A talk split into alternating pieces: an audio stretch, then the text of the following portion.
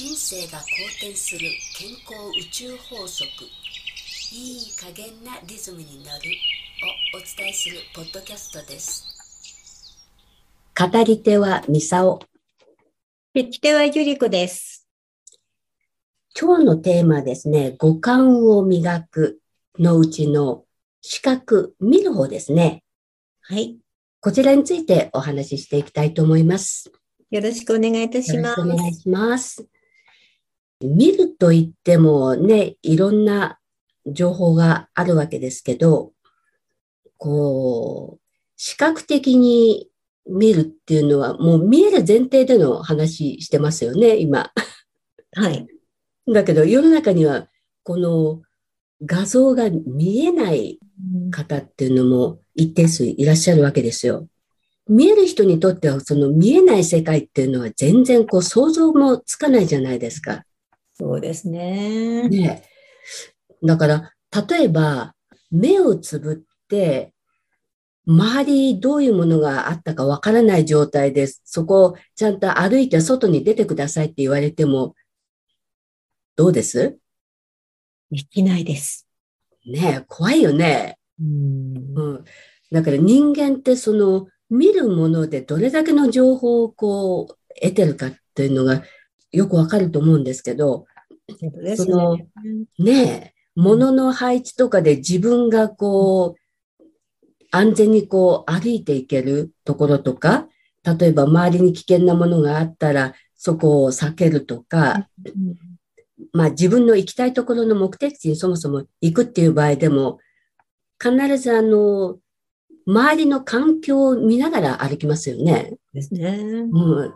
で、それがないと普通、こう、歩くことも目的地に行くことも、ね、仕事をすることすらも難しいわけですよね。もう難しいも何もできないことばっかり。そうそう。でも、見えなくなった方っていうのは、もうそれを前提とした上で、ちゃんとお仕事されてる方もいらっしゃるわけじゃないですか。そうなんですよね。すごいことですよね。ねすごいですよね。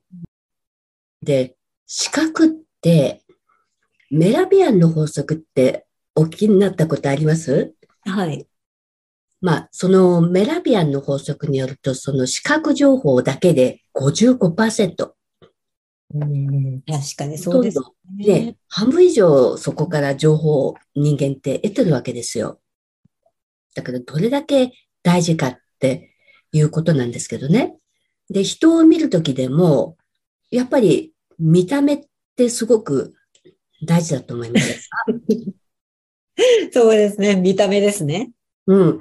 美人かどうかっていうのはまた別な問題よ。うんだけど、パッと見た瞬間で、この人お話ししやすいなとか、優しそうだなとかっていうのは、やっぱり見た感じで判断するじゃないですか。やっぱり第一印象っていうのは気になりますよね。そうですよね。で、そのためにも、やっぱり、身なりを整えたりっていうのはもう最低条件、ビジネスだけじゃなくてね、普段からやっぱり必要なことなんですけど、はい、目に入ってくる情報っていうのは、形だけじゃなくて、例えば今、ね、音声だから声でお話ししてるわけですけど、その声の情報っていうのも結構あるわけですよね。はい。うん。だからそういうものをうまくキャッチしながらやっていかないと、視覚情報っていうだけで頼らないで、やっぱり他の情報もね、感知してくるものがあるんですね。うん、その波動的な部分もあるかと思いますけど。はい。でも、それをちゃんと情報を捉えるためにも、目のコンディションっていうのは整えていないと、うんやっぱり疲れてたりなんかするとうまく機能しなくなる、もしくはまた病気でね、そういう部分が出てくる場合もあるので、まあ、その辺をチェックしないといけないんですけど、ビジネスマンにとって一番問題なのは多分、そのパソコンとかのね、ブルーライトの問題大きいと思うんですよ。目に。目のね、ダメージがね。それが今一番の悩みです。だよね。うん、ずっと見てますから。とすると、やっぱり目をいたわるためには、それなりにちょっとこう、リカバーしながら、こう、仕事の効率も上げていくことも必要になってくるので、今日はね、その、ちょっとワンポイントだけお話ししておきますね。楽しみ。でも、どうしてももう画面にへばりつきの状態の方。はい。20、20、20のルールっていうのがあるんですよ何でしょうか。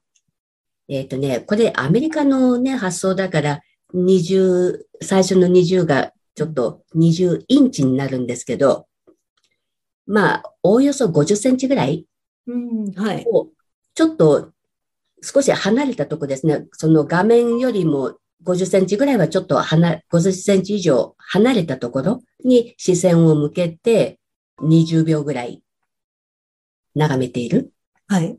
うん。それ。を20分に1回ぐらい、ああ、そういうことですか。うんやっていただくとうんいいんですよ。そうすると眼球運動にもなるし、うんうんうんちょっとね、視線をこう反らすことで、ちょっとこう頭の切り替えにもなるので、そんなに時間取られませんから、はい。ちょっとだけね、それをこう長時間どうしても仕上げなきゃいけないっていうような時は、それをやっていただくと、だいぶ目の方のね、疲れが変わると思います。ですね。これ、だいぶですね。意識しないとなかなかね、20分って難しいですよね。集中しちゃうから。うん。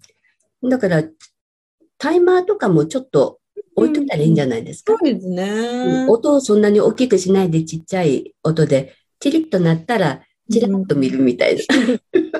早速これは試したいと思います。ね周りになんか好きな人がいたりとか、なんか観葉植物とかお花とかあったらそっちの方を見てるっていう状態でもいいと思うんですよね。そうですうね。ん、気分も上がるし。はい。うん。ぜひぜひこの辺は実践してみてください。はい。ぜひやってみようと思います。今日の語り手はミサオ。聞き手はゆりこでした。ありがとうございます。ありがとうございます。